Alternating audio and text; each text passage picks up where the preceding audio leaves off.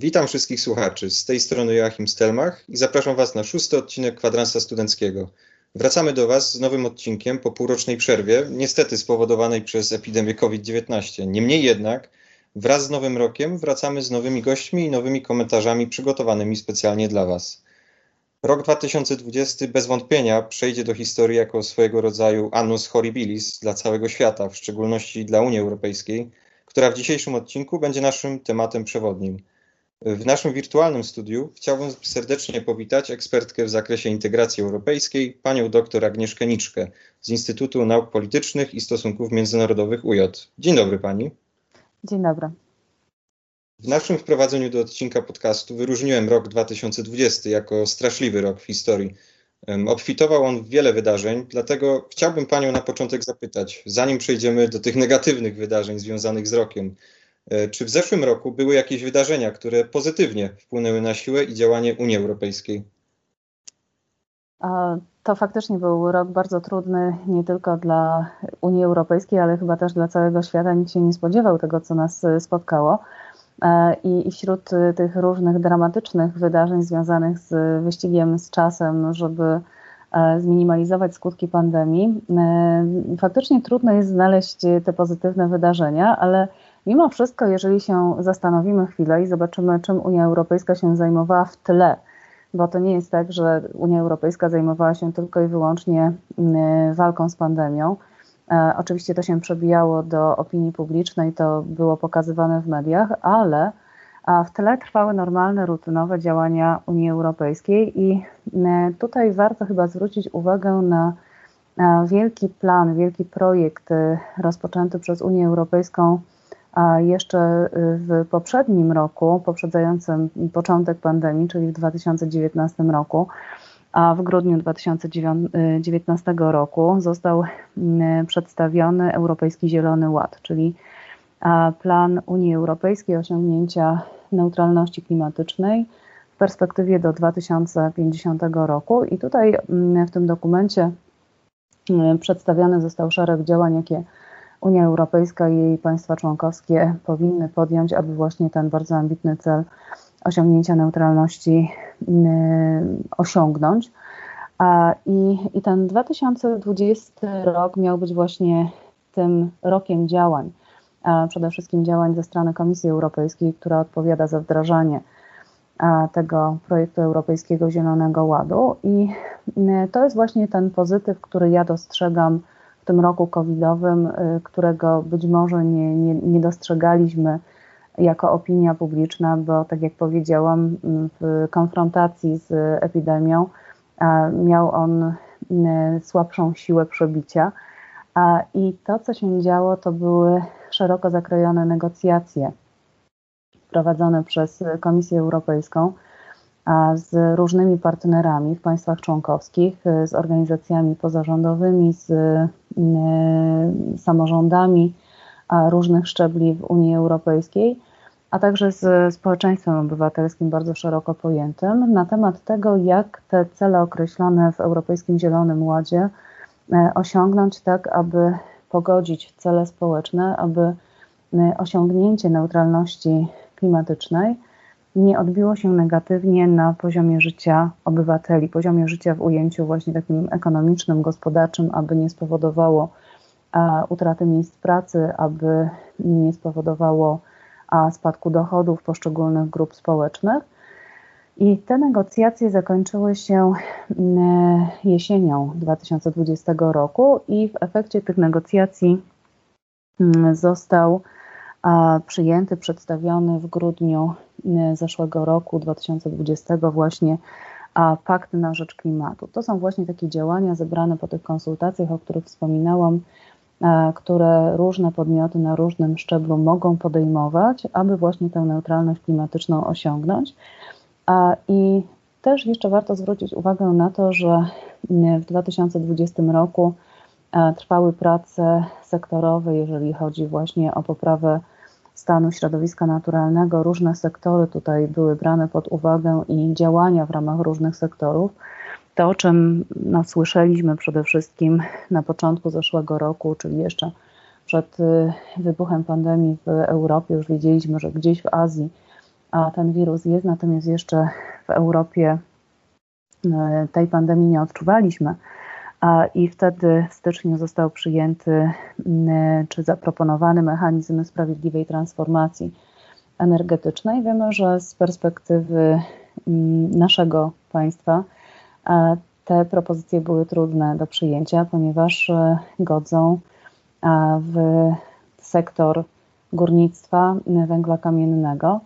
Natomiast e, też e, to, o czym powiedziałam, inne sektory znalazły się w orbicie zainteresowania Komisji Europejskiej, także z naszej perspektywy oczywiście tutaj to górnictwo miało znaczenie i było na arenie krajowej dyskutowane, natomiast w innych krajach inne sektory były E, były problematyczne, ale tam e, dzięki właśnie współpracy z Komisją Europejską e, zwykle udawało się znaleźć satysfakcjonujące rozwiązania.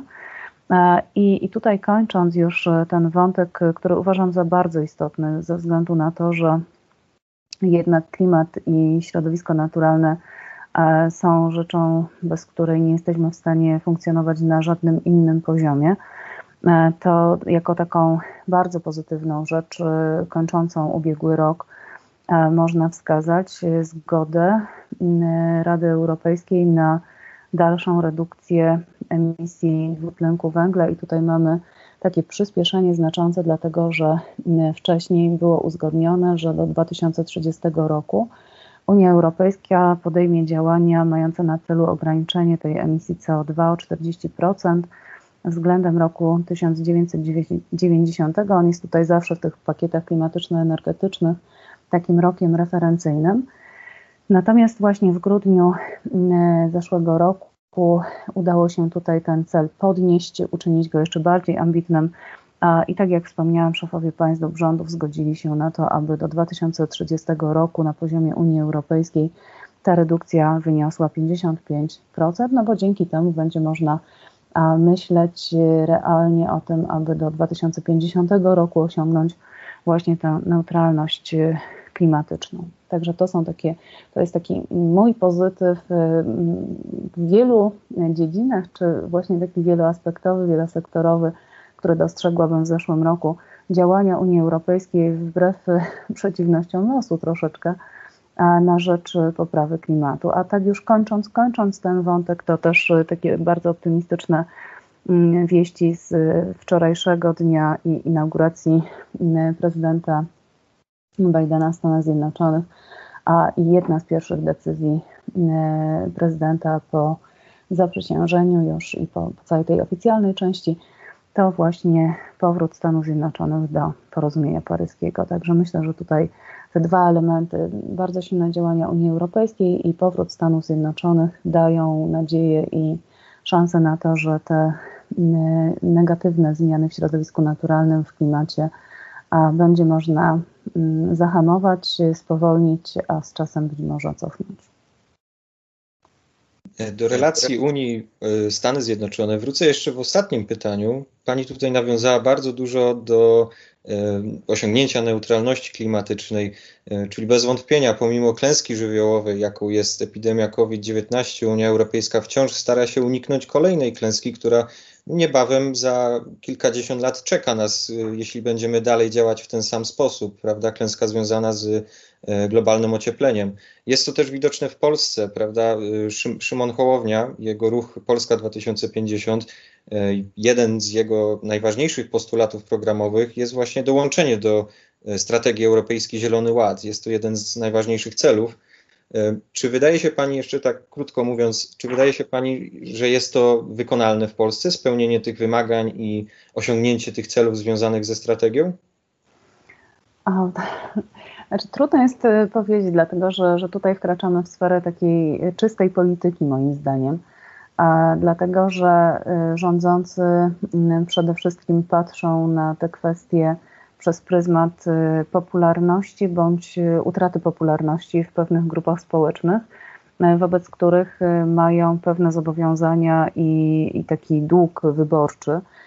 A w związku z tym w aktualnej sytuacji wydaje mi się, że Polska będzie robić wiele, aby te działania Unii Europejskiej w tym zakresie powstrzymywać, hamować, opóźniać, ale z drugiej strony, jeżeli rząd polski myśli poważnie o swoich obywatelach i o przyszłości naszego kraju, to myślę, że tutaj nie ma na co czekać. Tutaj każda chwila opóźnienia jest y, y, katastrofalna z uwagi na to, że no mamy akurat y, sezon zimowy i, i widzimy, co się dzieje w polskich miastach, miasteczkach, na wsi. A, a, mam wrażenie, że, że często w dużych miastach sytuacja jest lepsza aniżeli na prowincji, gdzie e, najczęściej jedynym źródłem opału jest właśnie węgiel.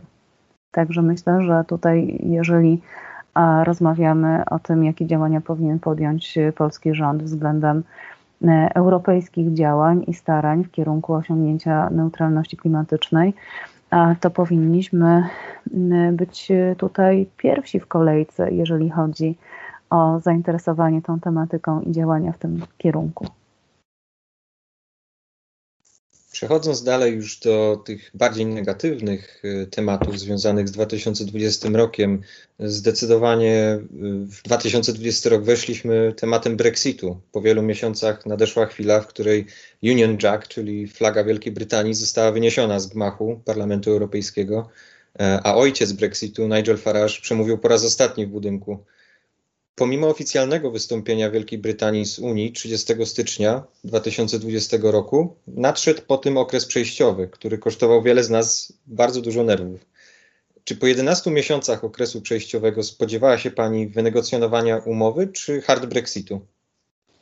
A, przyznam szczerze, że y, ja tutaj z Brexitem wiele razy się myliłam. To tutaj od razu się przyznaję i, i Taką moją pierwszą pomyłką było mm, prognozowanie wyniku samego referendum brexitowego w Wielkiej Brytanii. Uważałam, że nie dojdzie do Brexitu, że jednak w referendum obywatele mm, zdecydują o pozostaniu w strukturach Unii Europejskiej.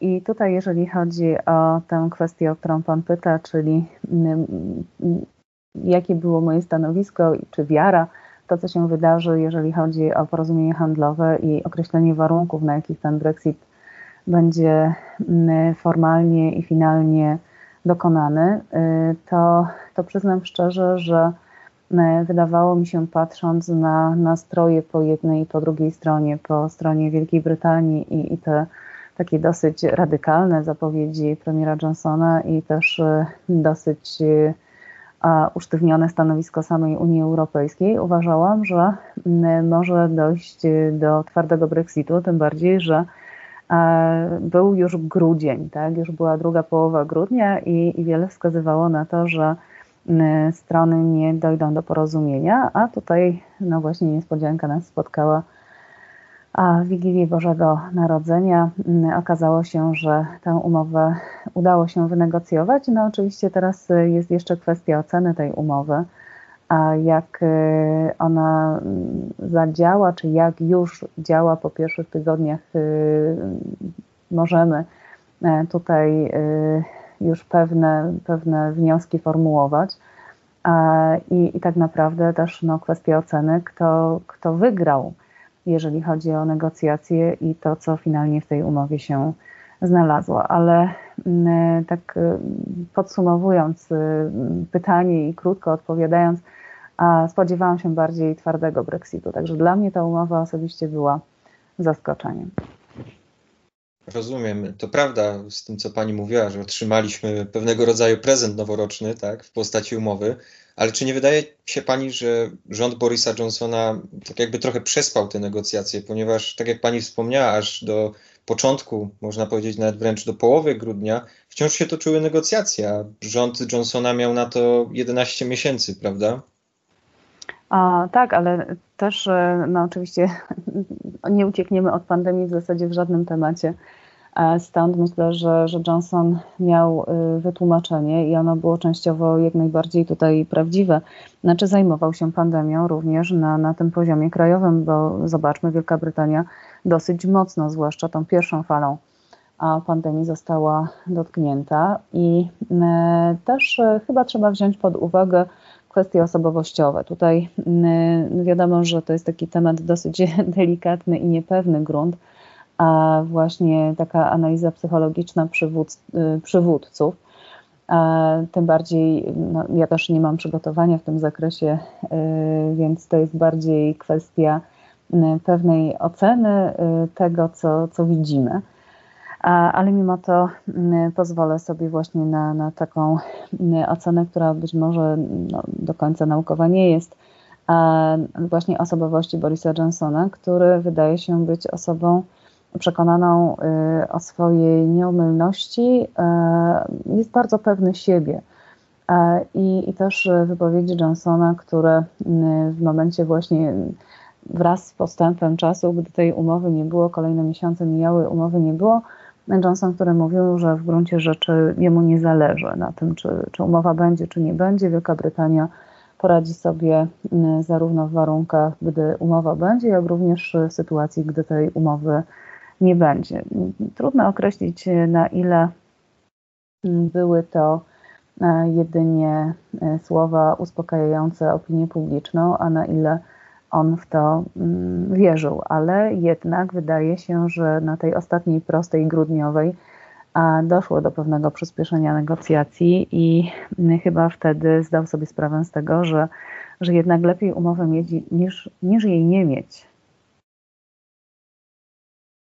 Boris Johnson miał bardzo dużo spraw do poukładania na arenie międzynarodowej, ale również na swoim, e, na swoim podwórku w Wielkiej Brytanii. Mm, przecież epidemia COVID-19 zebrała tam ogromne żniwo.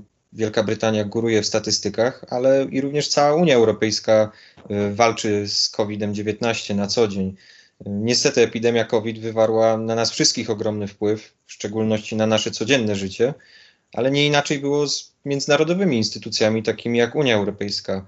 Więc chciałbym Panią zapytać, jak Pani oceniłaby pracę Unii Europejskiej w walce z koronawirusem? O, to jest dosyć e, skomplikowana sprawa z uwagi na to, e, że Unia Europejska jest organizacją międzynarodową. To warto od czasu do czasu przypomnieć i zdać sobie sprawę z tego, zwłaszcza w sytuacji, gdy formujemy daleko idące oczekiwania wobec Unii Europejskiej.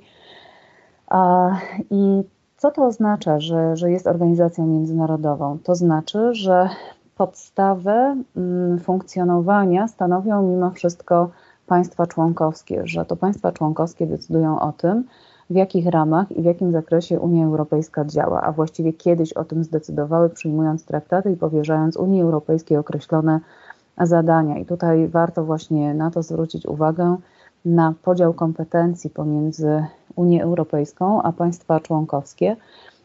I polityka mm, ochrony zdrowia a jeżeli popatrzymy właśnie na ten podział kompetencji zawarty w traktacie o funkcjonowaniu Unii Europejskiej, ta polityka jest co do zasady polityką realizowaną przez państwa członkowskie. Unia Europejska w tym zakresie ma bardzo niewielkie kompetencje. Oczywiście pandemia COVID wymyka się prostej ocenie i, i trudno powiedzieć, że e, jest związana tylko i wyłącznie z właśnie tą polityką ochrony zdrowia ale no wokół niej oscyluje, czy wokół niej te najważniejsze tematy się zamykają. Oczywiście wiemy, że pandemia przełożyła się również na kwestie gospodarcze i e, tutaj Unia Europejska dokonała ogromnego wysiłku, moim zdaniem.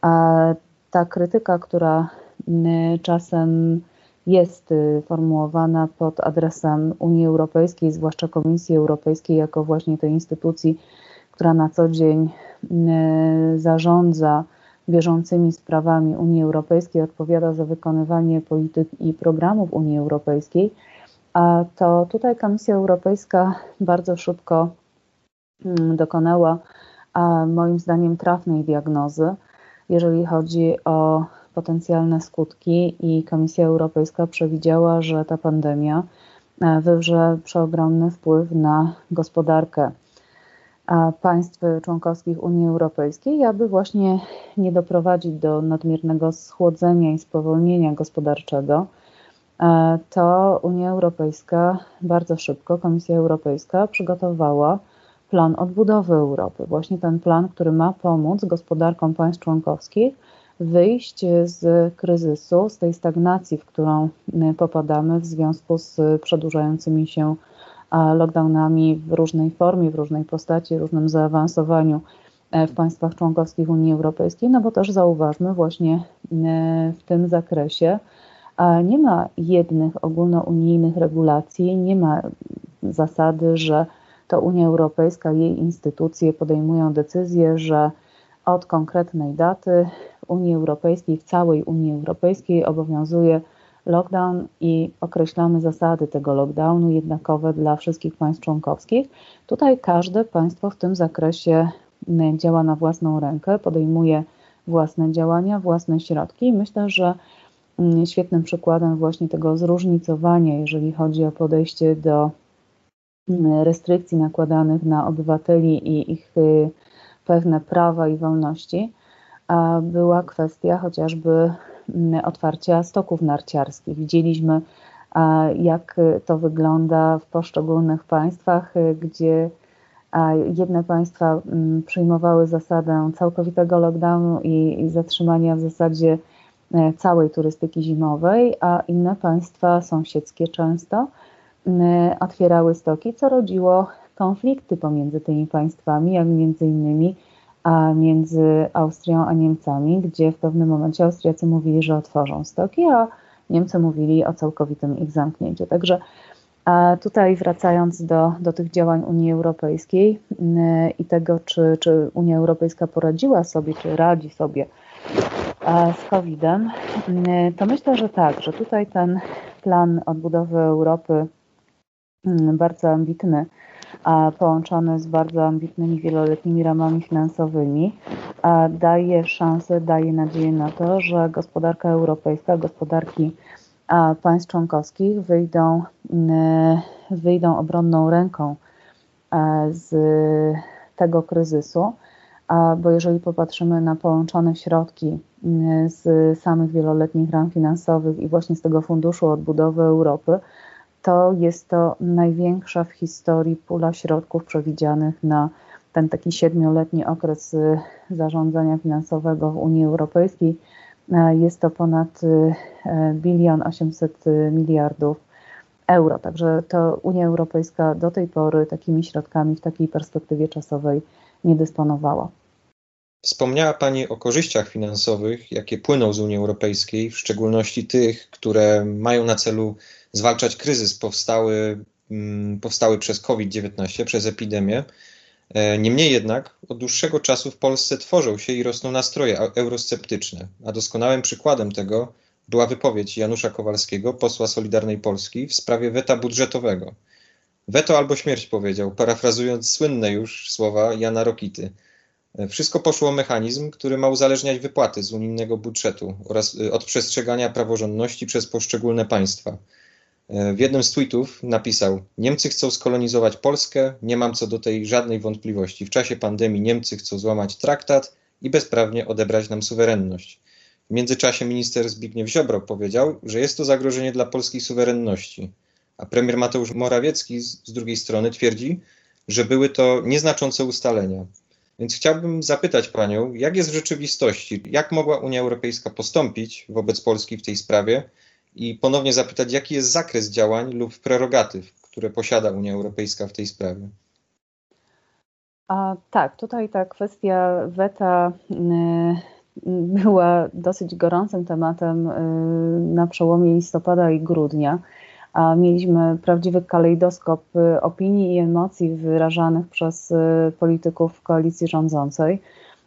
I tutaj właśnie bardzo ładnie wyszło to, czym czasem zapominamy, że w Polsce jednak nie mamy rządu jednopartyjnego, tylko że jest to trójkoalicja i chociaż w wielu sprawach wydaje się być y, monolitem, to tutaj akurat y, kwestia y, tych uzgodnień dotyczących wieloletnich ram finansowych, a właściwie nie samych wieloletnich ram finansowych, ale połączenia ich właśnie z tym mechanizmem, o którym Pan wspomniał, pieniądze za praworządność, pokazały rozbieżności i słowa, które Pan przytoczył, cytaty, które Pan przytoczył Janusza Kowalskiego czy Zbigniewa Ziobry, są komentarzami z tej najbardziej skrajnej prawej strony polskiej sceny politycznej, jeżeli mówimy o tę część parlamentarną. Oczywiście no jeszcze mamy Konfederację, którą możemy powiedzieć jest jeszcze dalej na prawo, Natomiast w sprawach europejskich, czy właściwie takiego eurosceptycyzmu,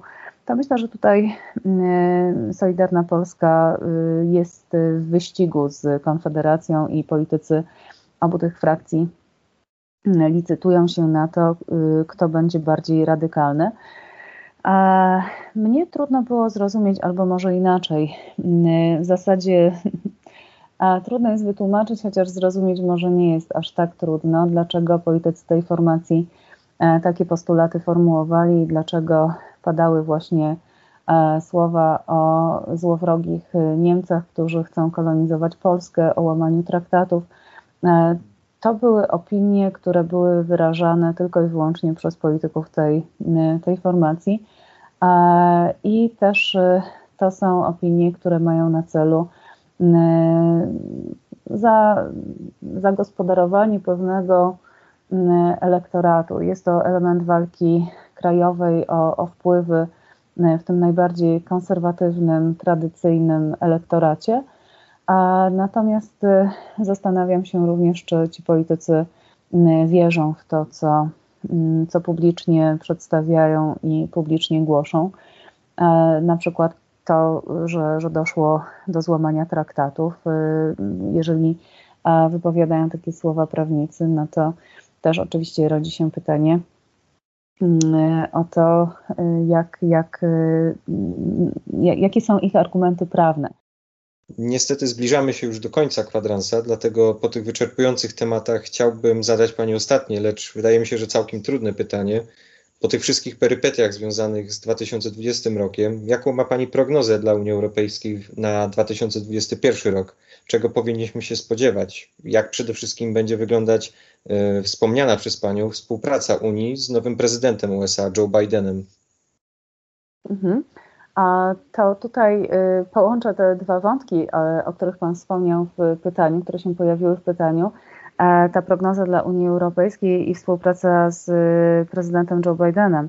E, myślę, że perspektywy dla Unii Europejskiej, przynajmniej takie, takie jest moje zdanie, e, są, są pozytywne, dlatego że otwiera się nowy, no, otwierają się nowe możliwości a po czterech latach prezydentury Donalda Trumpa, który mm, wielokrotnie okazywał lekceważenie e, Unii Europejskiej jako organizacji międzynarodowej, uważał, że e, to jest organizacja niepoważna, że to jest organizacja, mm, która e, jest organizacją schyłkową, tak też się wypowiadał o tej o, o Unii Europejskiej.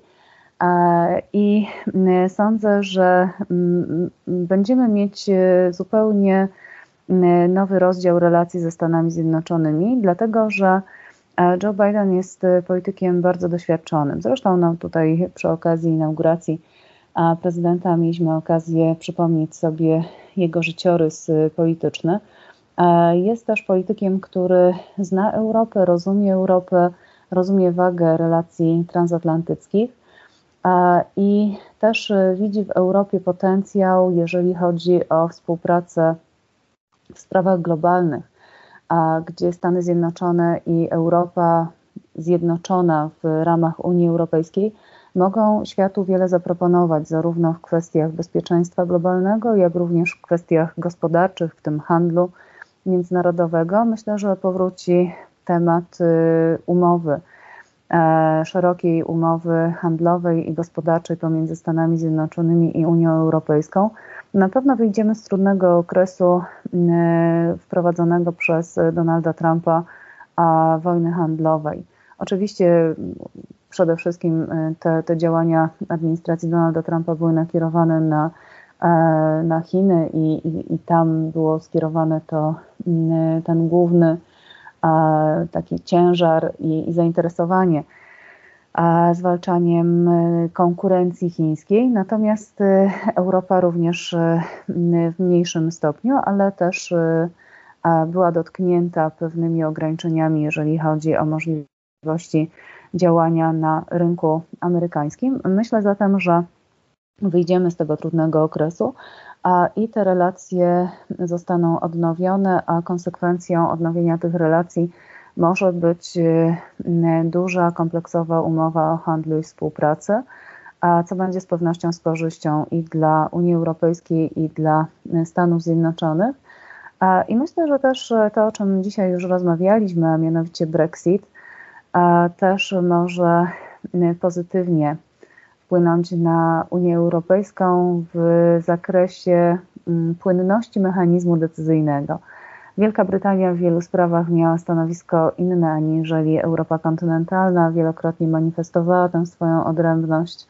Natomiast e, teraz e, powinno być łatwiej Unii Europejskiej, a w sensie procesu decyzyjnego, uzgadniania pewnych kwestii, łatwiej będzie się Europie kontynentalnej dogadać, co oczywiście nie oznacza, że będą państwa czy subregiony w Europie, które będą mieć odrębne stanowisko, ale miejmy nadzieję, że tutaj taka dyskusja i debata spowoduje, że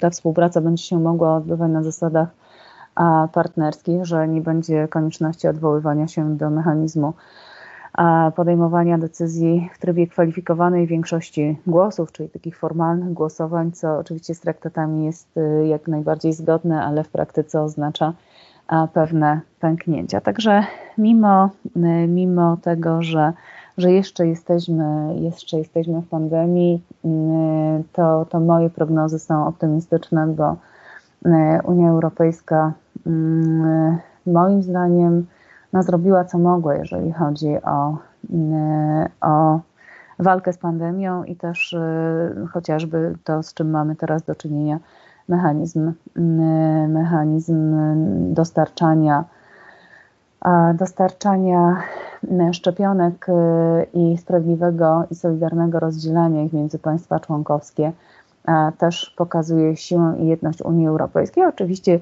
wiemy, że na boku na przykład Niemcy próbowały mm, próbowały obejść ustalenia unijne, ale co ciekawe, zostały tutaj przywołane do porządku przez, mm, no bądź co bądź, pochodzącą z Niemiec przewodniczącą Komisji Europejskiej.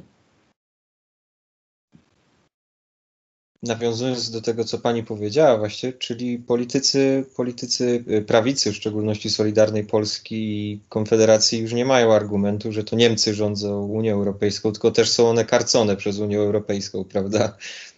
Tak, tak. To jest akurat taki świetny argument y, w tej dyskusji na temat tego, kto rządzi w Unii Europejskiej. E, ja, ja uwielbiam, przyznam, y, że, że naprawdę bardzo mm, mnie bawią takie mm, dywagacje na temat tego, kto rządzi w Unii Europejskiej, e, bo zawsze tego typu dywagacje są podszyte pewnymi teoriami spiskowymi i oczywiście tutaj najczęściej e, są przywoływani Niemcy, ale też klasyczni, znani chociażby z oceanu, Bill Gates, Soros i, i tym podobne postaci bądź grupy, które które rządzą Unią Europejską. Natomiast no, jeżeli popatrzymy na tę Unię Europejską bez emocji, obiektywnie e, i popatrzymy na traktaty i rozwiązania traktatowe, to mamy tam tak wiele mechanizmów e, wprowadzonych e, wzajemnego hamowania i kontroli instytucji ponadnarodowych i międzyrządowych, że w zasadzie nie ma możliwości podejmowania decyzji przez jednych bez zgody drugich. Także tutaj naprawdę te rozwiązania traktatowe, jeżeli popatrzymy na tę Unię właśnie obiektywnie, przez pryzmat rozwiązań traktatowych, to, to zobaczymy, że e, ona jest naprawdę dobrze zabezpieczona przed tym, aby nikt w tej Unii Europejskiej nie zyskał nadmiernej władzy. To już wszystko, co przygotowaliśmy dla Was w tym odcinku. Naszym gościem była pani doktor Agnieszka Niczka. Dziękujemy Pani za połączenie się z nami i bycie naszym dzisiejszym gościem. Dziękuję serdecznie i dziękuję za zaproszenie. Było mi bardzo miło przeprowadzić rozmowę. Dziękuję jeszcze raz. Zapraszamy wszystkich do obserwowania naszego koła na Facebooku, YouTubie oraz Spotify, gdzie również znajdziecie dostęp do naszych poprzednich audycji, w tym również podcastu Kwadrans Studencki. Przygotujcie się na nowe materiały przygotowane dla Was. Do usłyszenia i trzymajcie się zdrowo.